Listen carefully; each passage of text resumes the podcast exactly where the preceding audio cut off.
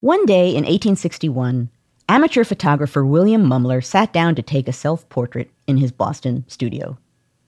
Mumler later claimed that when he went to develop the image, he found quite the surprise. Because he discovered that though he had been alone in the room where the picture was taken, he was not alone in the photograph.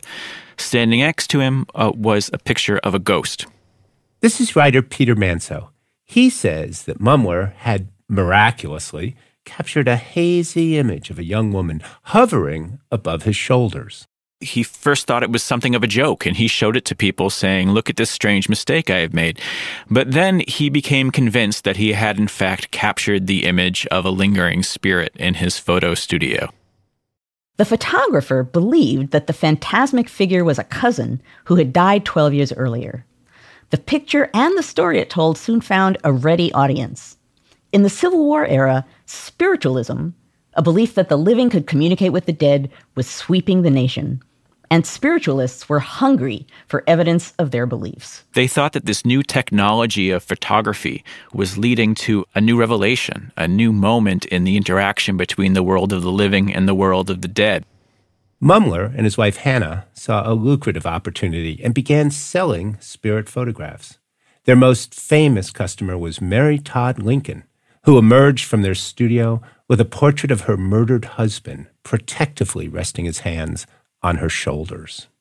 So you could visit the Mumler studio the same way you would visit any portrait studio at the time. You would sit in a well appointed room, and when you had your photograph given to you, you might see, if you were lucky, the image of a deceased loved one lingering behind you, a ghost floating in the air very often.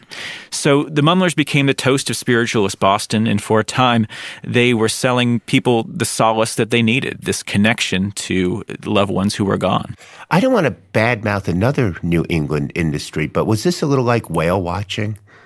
Where, you know, you kind of pay your money, you go out to see the whales, and you know, sometimes they show up and sometimes they don't. I mean, could people be asked to come back again and again and again in the hope that the spirit would show up? It was precisely like whale watching in the sense that Mumler would never guarantee the ghosts would appear in the photographs. He would say that he had no control over the spirit world. He did not know why some spirits chose to appear his camera before his camera and some did not. He could not determine in advance which spirits would arrive to be in your photograph. And so certainly people who were dissatisfied but still believed in the possibility mm-hmm. of spirit photography, they would come back. Uh, but very often, people did receive what they wanted to. Uh, they received images of their late spouses, or very often of their children who had died too young. So Mumler again was was filling this real need, and he was giving those who believed in him exactly what they paid for. Do you have any specific cases of believers, and can you give us a sense of what they thought they had found?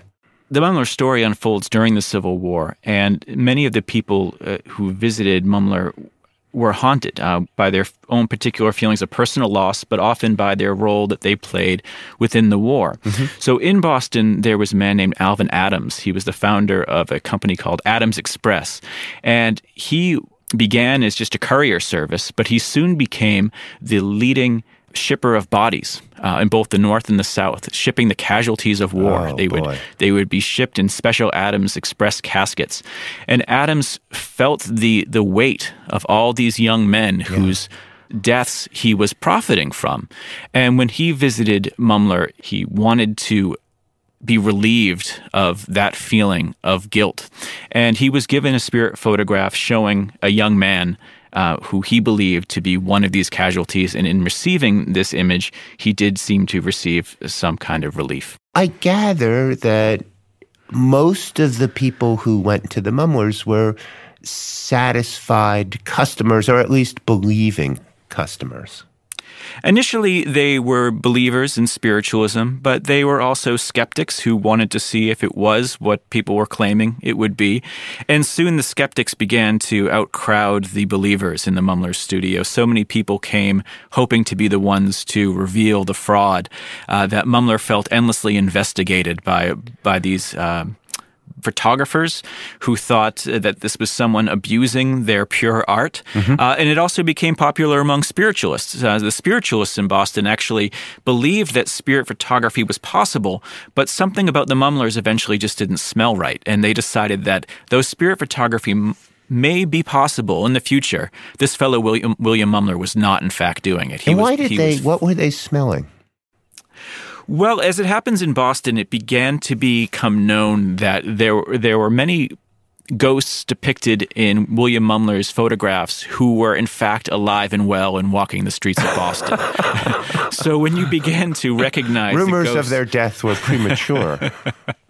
exactly right. And you would find that you would find uh, the same faces of spirits on multiple people's spirit photographs. Uh, people of no relation, and they would be looking at the same supposedly dead aunt.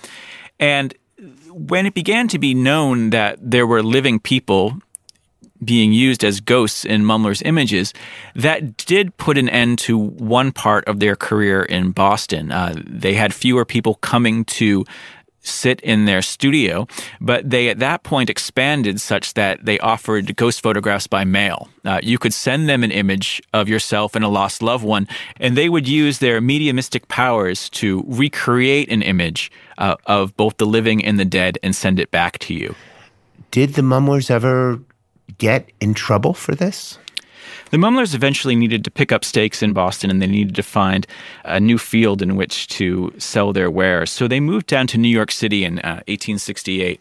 And Mumler set up shop again, uh, set up a shop on Broadway where there were more than 200 portrait photographers working at the time, so in some ways he fit right in, but he was the only one offering spirit photographs. So he immediately made a name for himself in New York City, uh, but that unfortunately also drew the attention of the law. Uh, so the mayor of the city at the time, A. Oakley Hall, made it a personal mission of his to crack down on small time swindlers. And he saw Mumler. he as, must as have been a busy man.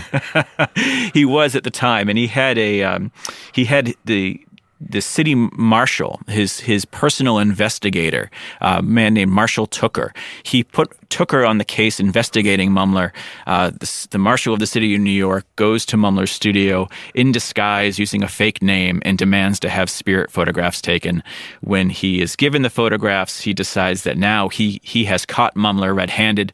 He arrests Mumler and sends him to the wonderfully named city court of New York uh, called the Tombs at the time. Oh yeah, I know and, the Tombs. and Mumler is um, made to face trial uh, in New York City, and it becomes the trial of the century at the time because not only was one petty swindler being put on trial, but all of spiritualism, this idea that you could communicate with the dead, that you could see the dead, to to really settle this matter once and for all. And what was the evidence? Well, the evidence, as far as the prosecution was concerned, was that it was it was apparent that uh, that every photograph Mumler took was evidence against him because this simply was not possible. Their star witness ended up being P.T. Barnum. Uh, they decided to bring in Barnum because they thought here is the world's preeminent expert on humbug, and, and well. we'll, bring we'll bring in Barnum to show uh, that Mumler is just one example of humbug. And in fact, Barnum had uh, in his American Museum in New York in New York City, he for several years had shown Mumler images in his gallery of humbug, the great humbugs of the world. He considered spirit photography to be one of them. So Barnum uh, testified against uh, William Mumler to great fanfare. The newspapers, of course, loved it at the time because the the trial had already been a circus, and then here here comes the ringmaster to, to make it official. But Mumler's defense attorneys response to this was, well, prove it. Prove that it is not possible for, t- for photography sure. to do this. We have seen throughout the 19th century, they would claim, uh, all the many marvels of technology. People scoffed at the telegraph. People scoffed at electricity. And now look at what these things are able to do. Who is to say, Mumler's attorneys argued, that photography, this marvel of technology, could not see the dead, could not have sight beyond human sight. And it ended up being a very persuasive argument. Well, how did things end? the prosecution uh, mounted a a strong def- a strong uh, case against William Mumler, uh, but ultimately the judge had to admit that there was not the evidence to show how William Mumler had done this. the prosecution brought in a parade of expert photographers who said, if I was to create spirit photographs, this is the way I would do it. And they would give a number of theories, a number of techniques they would use, but then each one of them had to admit, I did not see Mumler do any of these things. And so we cannot know. we cannot know how these spirits appeared in his photographs. Oh, so Mumler was acquitted. Mumler was acquitted, and he uh, soon left New York and went back to Boston, where he continued to take spirit photographs uh, off and on for the rest of his life. Okay. So, all our listeners now want to know because we have you, Peter, not P.T. Barnum. How did he do it? It remains something of a mystery. Uh, there are certainly experts in photography, uh, experts in, in um, 19th century photographic techniques who can show how they would do, would have done it, just as those experts in, at, who testified at the trial can sh- suggested how they would do it. But no one knows precisely how Mum- Mumler did it. In fact, he was able to, through some some kind of sleight of hand, he was able to perform some kind of double exposure on his glass plates uh, without being detected in in doing so. So he uh, certainly was. Um, perhaps not spiritually gifted, but technically adept with his with the photographic arts. Enough so that he was able to fool uh, the experts of the day and to create this ongoing mystery. What does this tell us about this particular moment in the history of photography? Well, when I began writing Mumler's story, it, it seemed just this quaint moment in, in 19th century history. But the more I began to investigate the story, uh, the more it seemed to have some resonance with the world we are in now. Um, this world in which radical changes in technology um, produce these challenges to human perception such that we are unable to know if we are looking at fact or fiction. Uh, what was happening at this moment of the intersection of the technology of photography and spiritualism seems to have some resonance to me with where we are now in this in our digital age where we are encountering constantly uh, upgraded and uh, remade technologies. And we too are unable to look at an image and really know what we're looking at. And to me this reminds me that it's not simply the case that those who believed in William Mumler were more gullible or they were less savvy at in, uh, interrogators of images than we are.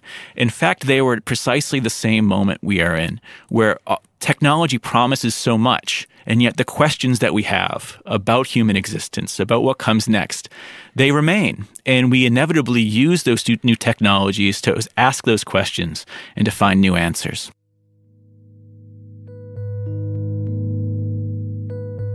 Peter Manseau is the author of The Apparitionists, a tale of phantoms, fraud, photography, and the man who captured Lincoln's ghost.